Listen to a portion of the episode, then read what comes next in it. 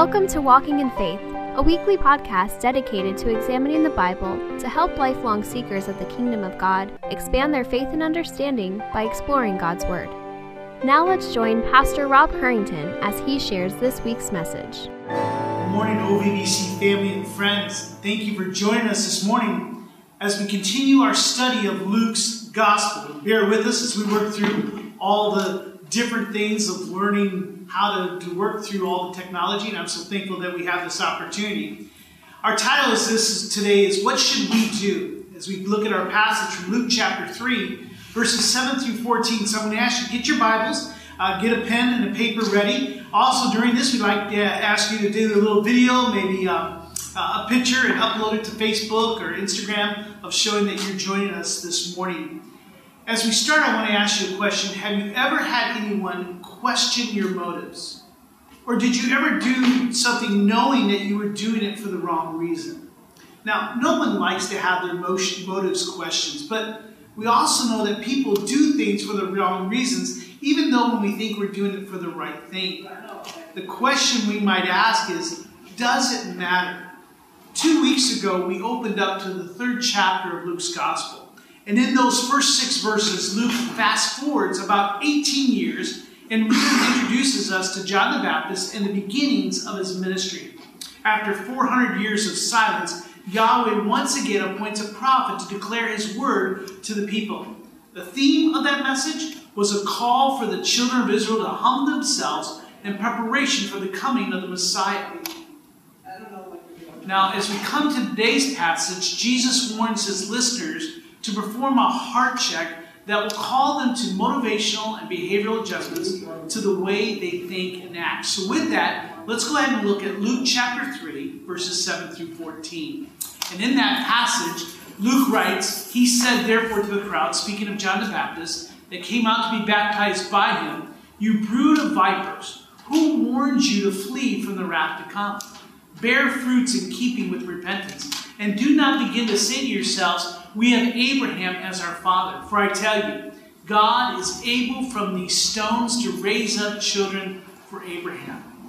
Even now the axe is laid to the root of the trees, and every tree therefore that does not bear good fruit is cut down and thrown into the fire.'" Let's pray. Father, we thank you so much for this time. And though there's a separation between us, we're looking at each other and interacting through screens and different types of technology, we know that you are here with us this morning. So we thank you for Luke's account. We thank you for the ministry of John. We thank you for your word that we have this morning. I pray that you'd open up our minds and hearts to receive with gladness and joy the challenges, the promises, yes, even the rebukes that are found here in this passage this morning. And I pray that we would respond to your holy word. We praise in Christ's name. Amen. Now, Luke's narrative gives us an inside look at several of the conversations going on between John the Baptist and some of his listeners. To help us understand what's going on, it's going to be good to remind ourselves of the background of this narrative. Remember, this is after 400 years of silence. Yahweh has finally sent a prophet to declare his word and to prepare his children to receive the Messiah. And as we mentioned 2 weeks ago, the time was ripe for Christ's appearance. The Jewish people were desperate for deliverance. They had lived the past few centuries under the bondage of one world power after another. From the Babylonians, the Medes, the Persians, the Greeks, and now under Roman rule. Their land was trampled by foreigners that served other gods, political leaders that were cruel and selfish, and religious leaders that insisted on draconian laws, traditions, and customs that were heavy for the people to bear. They had been deceived by so many called messiahs, only to be disappointed and discouraged when deliverance was not forthcoming. Every resistance against the Roman occupiers were defeated, and many had abandoned any hope of Yahweh's promises ever of being fulfilled. It was into this environment that John's voice comes echoing from the wilderness, and his call to repentance spreads throughout the land. Now, as we come to Luke chapter 3, John's ministry has grown in popularity, and many people are coming from all over the countryside to hear this strange man preach and baptize. His message is clear, his words are authoritative, and his call to action is powerful. But as with any true revival, there are always those who are coming and even responding due just to curiosity, maybe desperation, and even peer pressure. It is here that we find the basis for John's startling accusation and his biting question in verse 7. Again, look with me in your Bible at verse 7 of Luke chapter 3. John says, "Therefore to the crowds that came out to be baptized by him." Here Luke is describing a different group of people than Matthew did in his narrative of John the Baptist. In Matthew's gospel, John is speaking specifically to the Pharisees and Sadducees, while Luke focuses on the crowds, the regular folk, the regular people. Now the word in Greek meaning crowd can mean a multitude, a gathering of any size, many times with the implication that these are just common people, not speaking of leaders or nobility. In any case, John is taking a moment to consider all those that are coming out to be baptized. Now, the crowds were people looking for change. They were looking for spirituality, for salvation, and some even the Messiah. As Luke points out, it was a crowd of some size with all sorts of people, from farmers to merchants, fishermen, bakers, tax collectors, soldiers, and religious leaders. People from all walks of life, and they were like you and me in that they were looking for something, someone to deliver them. In John, they thought that he might be that final prophet from God, or that he might be the Messiah himself. They were searching for answers. People were coming from all parts of the country, listening to his message, proclaiming repentance, and being baptized. And at this point, John looks to the crowd and he makes a startling accusation against them in verse 7 by declaring, "You brood of vipers." Now at first, this really seems like a good way to offend those that are traveling a long ways and enduring hardship to come hear you speak.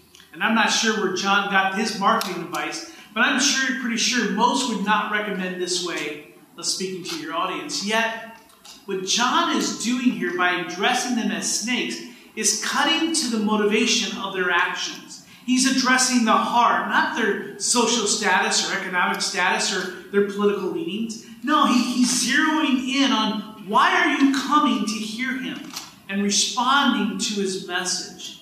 By referring to them as vipers, he's almost accusing them of being sneaky and deceitful in their actions. He's accusing them that their actions are not aligned with their heart and vice versa. This becomes clearer when he questions them, "Who warned you to flee from the wrath to come?" He knows why they're there. They're moved by fear and terrified of facing judgment or the wrath of God that had been promised in the Old Testament. Now, John's preaching brings to mind the warnings of Yahweh that was given to Israel through the prophet Malachi, who warned, but who can endure the day of his coming? Who can stand when he appears? For behold, the day is coming, it's burning like an oven, when all the arrogant and all the evildoers will stumble. That day is coming, shall set them ablaze, says the Lord of hosts, so that it will leave them neither root nor branch. John has been using the language of an Old Testament prophet to warn that judgment is at hand. God's wrath is coming. And they are to humble themselves in preparation for the Messiah's appearance.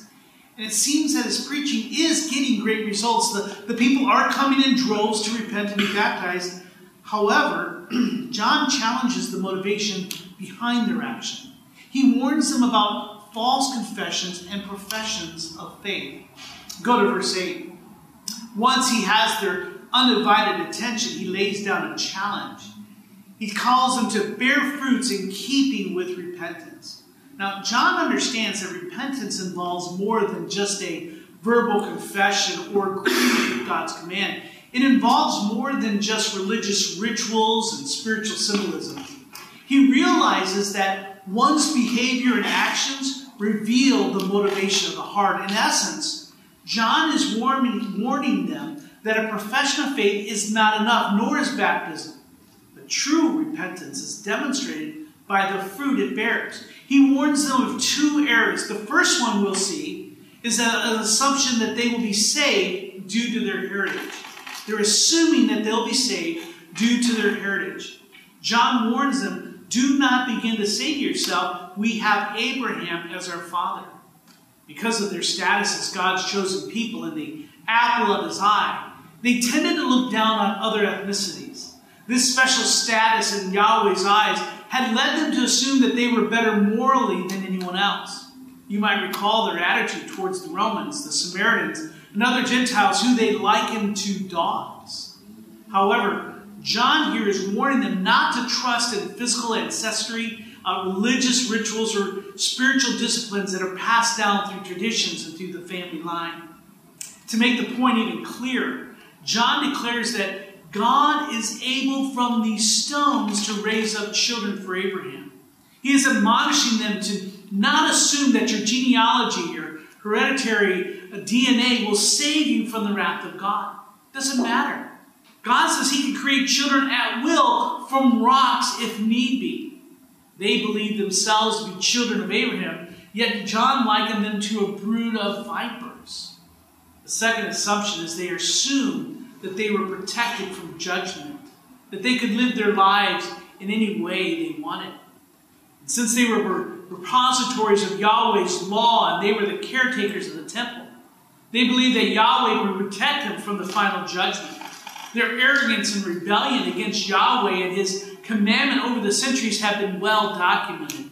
Their history demonstrates God's judgment against them, yet they still assumed that their continued disobedience would be overlooked or passed over. John demonstrates this false assumption by declaring in verse 9 that even the axe is laid to the root of the tree. Every tree, therefore, that does not bear good fruit is cut down and thrown into the fire. This warning is also taught by Jesus. Take your Bibles, turn back to Matthew chapter 7 and verse 15. We see in this passage that Matthew records on the Sermon on the Mount this warning. Matthew 7, look at verse 15. Jesus warns, beware of false prophets who come to you in sheep's clothing, but inwardly are ravenous wolves. You will recognize them by their fruits. Are grapes gathered from thorn bushes or figs from thistles? So every healthy tree bears good fruit, but the diseased tree bears bad fruit. A healthy tree cannot bear bad fruit, nor can a diseased tree bear good fruit. So verse 19, every tree that does not bear good fruit is what? Cut down and thrown into the fire. And he ends in verse 20, thus you will recognize them by their fruits. In these two warnings, both John and Jesus is telling them that their privileged status as the chosen children of God is in danger. Any profession of repentance must bear fruit. There must be a change in your behavior and actions. If not, they are in danger of being disinherited and cut off and thrown away. Jesus continues there in Matthew chapter 7, following up in verse 21. Not everyone who says to me, Lord, Lord, will enter into the kingdom of heaven, but the one who does the will of my Father who is in heaven. On that day, many will say to me, Lord, Lord, did we not prophesy in your name and cast out demons in your name and do many mighty works in your name? And then I will declare to them, I never knew you. Depart from me, you workers of lawlessness. You see, here's the spiritual truth. This warning goes for us today as well.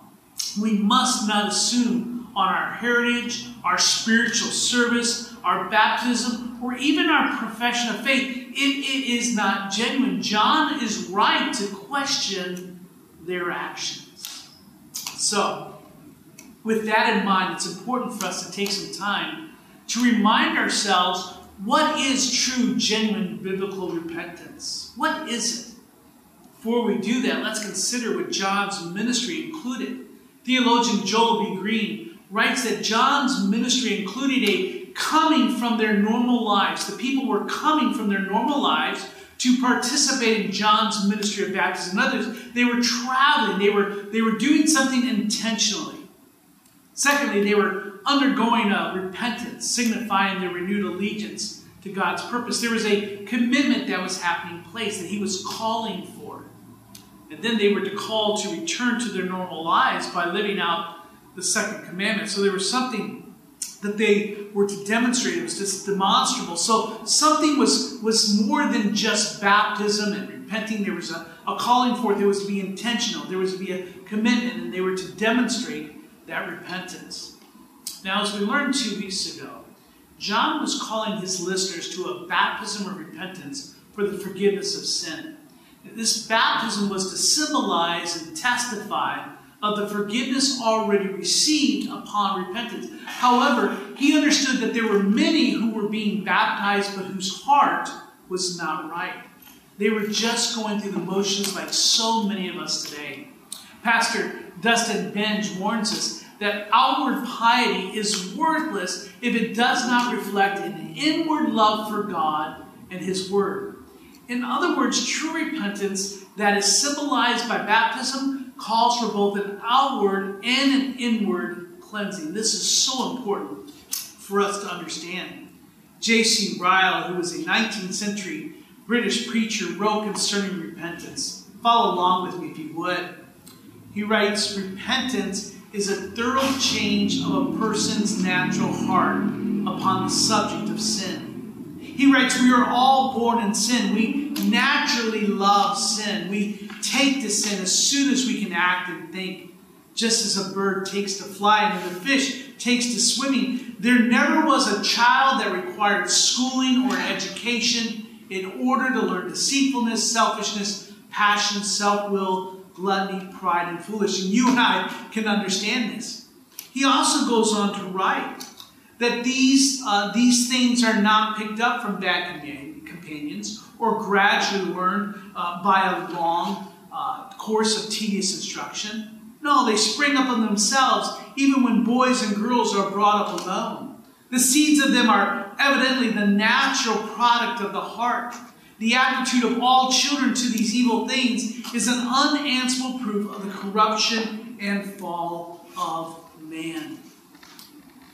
He goes on then to finish off. Now, when this heart of ours is changed, though, by the Holy Spirit, when this natural love of sin is cast out, then takes place that change which the Word of God calls repentance. The person whom the change is created is said to repent. They may be called, in one word, a repentant person. So, as we consider the passage found here in Luke, John's questions, along with Ryle's encouraging, challenging words, it becomes very clear that something extraordinary must happen for true repentance to happen. It's not based on the strength of our will. It's not because of a strong, self-disciplined mind that you and I may have. It's not based on our heritage, our family connections, or even submitting to religious rituals. Ryle goes on to state 5 marks of a genuine repentance. He says true repentance begins with a knowledge of sin, so there's knowing the truth about God and ourselves. True repentance produces sorrow for sin. In other words, it's not a worldly grief that's just sorry because of the consequences of sin, but it's a godly grief that brings forth life. So there's a sorrow for sin. It understands what sin is. It understands the cost of sin. Thirdly, the true repentance produces a confession of sin. This is more than just saying, hey, I did this, but it's agreeing with God of the severity and the problem with sin. And then fourthly, it's producing a breaking off of sin. There's a turning away from it. There's a saying, I will not do that. There's a commitment, which then produces, number 5, a deep hatred of sin, of fighting and fleeing sin. This is the life of those who are truly repentant. The question, though, that we must ask is, how do you and I experience that type of repentance? Obviously, John realizes that not all who were being baptized weren't truly repentant. A truth that you and I must understand is that repentance itself is a gift from God. It's not something that we can conjure up within ourselves. No, the Apostle Paul writes in 2 Corinthians chapter 4, 3-4, that the natural mind cannot comprehend the gospel, nonetheless respond positively to it.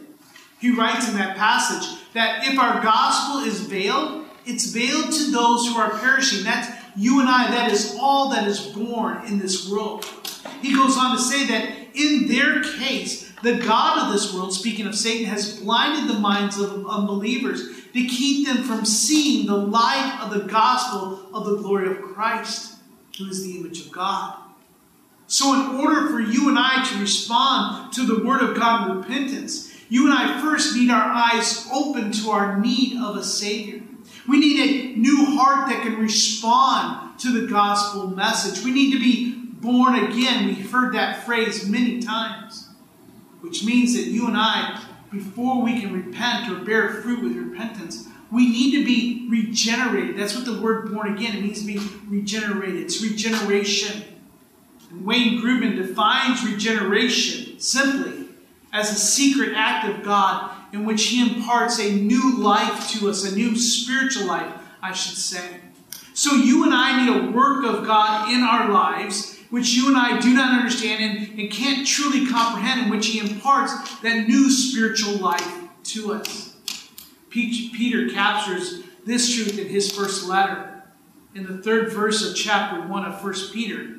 He says, "Blessed be the God and Father of our Lord Jesus Christ, according to his great mercy. He has caused us to be born again to a living hope through the resurrection of Jesus Christ." He has caused us to be born again. You see, regeneration is the initial act of God that corresponds with the effective gospel call. It is the work of the Holy Spirit that casts off the scales, the blindfold that blinds our mind to the truth of the gospel.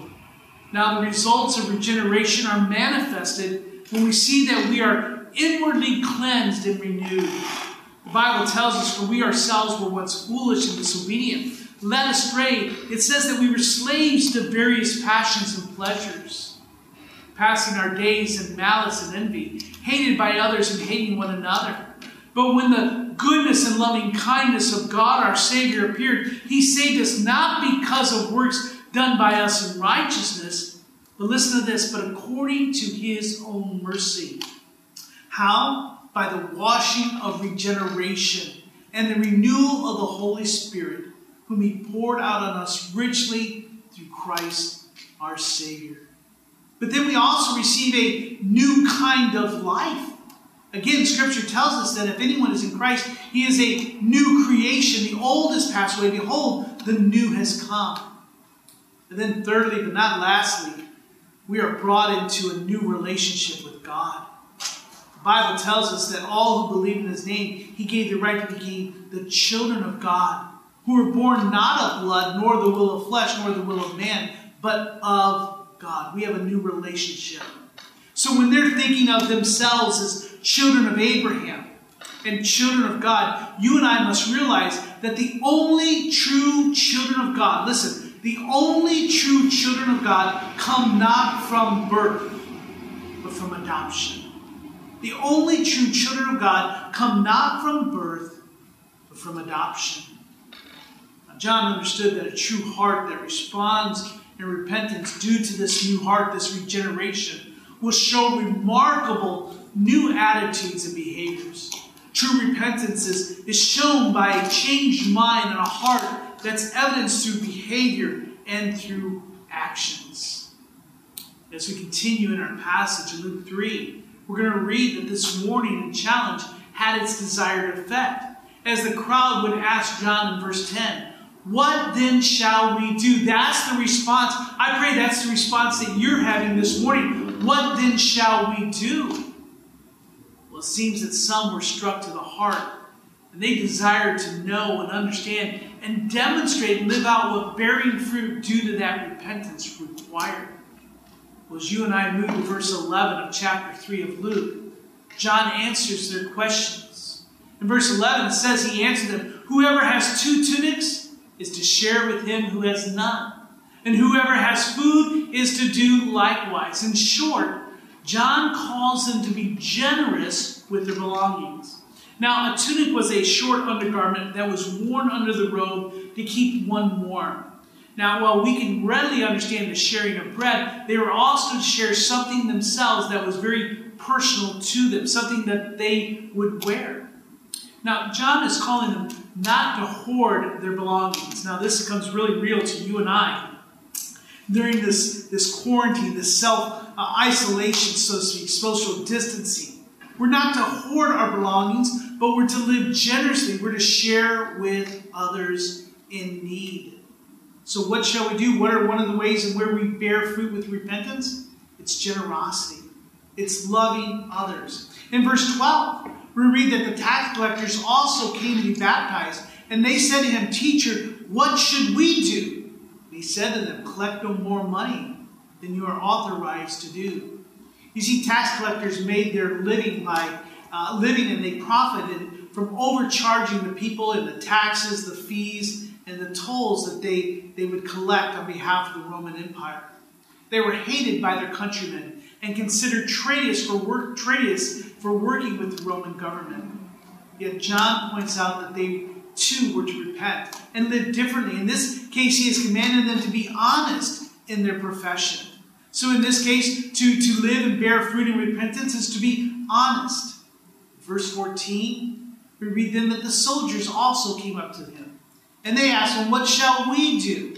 And John said to them, "Do not extort money from anyone by threats or by false accusations, and be content with your wages." The soldiers referenced here are most likely Jewish soldiers for Herod, not necessarily Roman soldiers. Herod was not a popular king. To many, he was a Roman pawn, and he wasn't even Jewish. The soldiers would use threats to intimidate and control the people. They were not content with their wages, so they would take and extort and intimidate people to give them more money. They were guilty of using extortion and false accusations, probably for imprisonment against the people that they were called to protect. They were discontent with their wages they were paid. John commands them instead that they must discharge their duty with integrity and be just. In summary, what we're seeing from these three groups of people, that they were coming to demonstrate their repentance through baptism, were required to live like children of Abraham, children of God. Just as a child emulates their father, they are to emulate God, Yahweh. And you and I are to do the same. And we understand God. God is merciful. God is loving. God is caring. God is compassionate. God is giving. God is generous. He is just. He is righteous. You see, when we come down to it, if you and I were to summarize, how do we show repentance? How do we demonstrate? How do we bear fruit? Well, it's demonstrated when we love God, by loving our neighbors. It's as simple as that.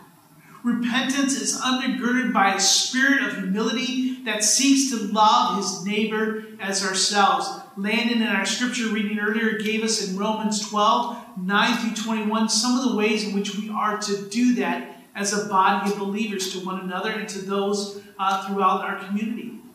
Pastor Sam Storms, a pastor, sums up repentance when he writes, "True repentance then begins when a Christian is enabled by God's gracious power to transition out of self-delusion, or what modern psychologists might call denial, into what the Bible describes as a heartfelt conviction of sin.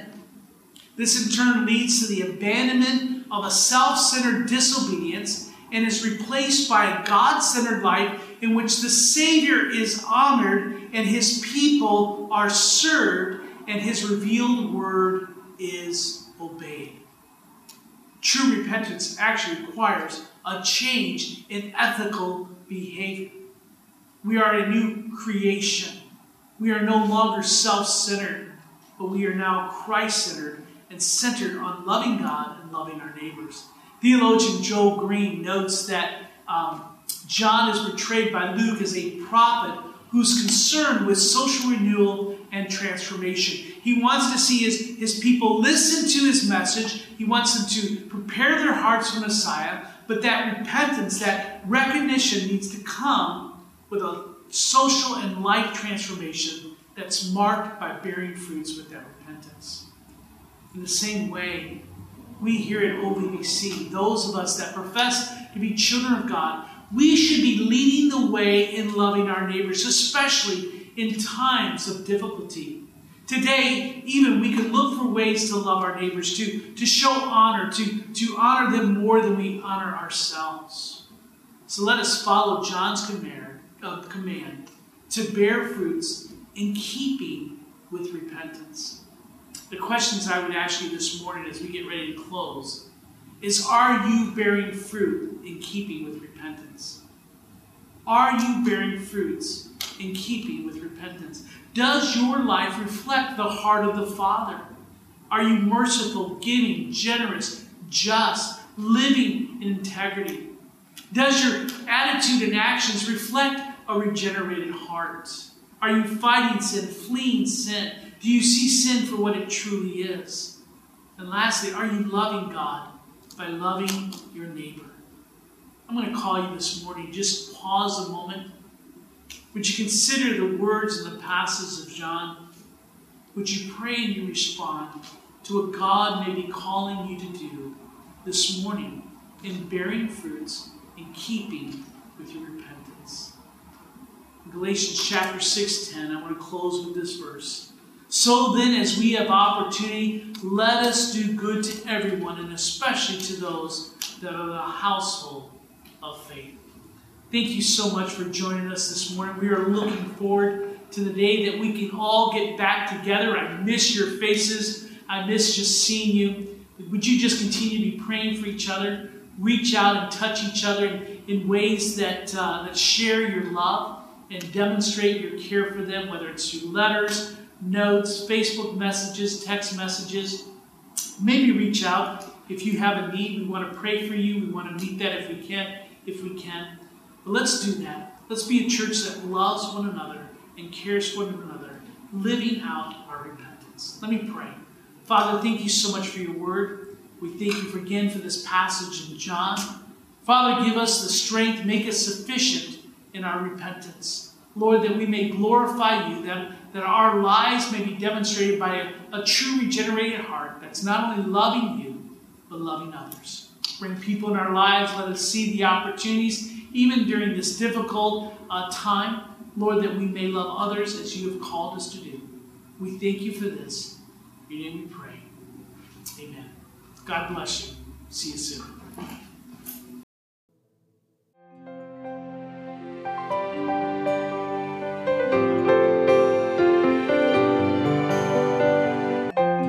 We hope you have enjoyed this week's message. We encourage you to share it with others.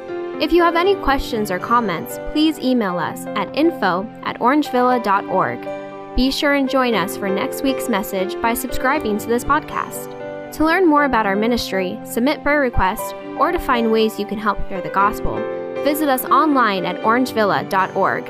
Till next time, we hope the grace and peace of God's love be ever present in your life.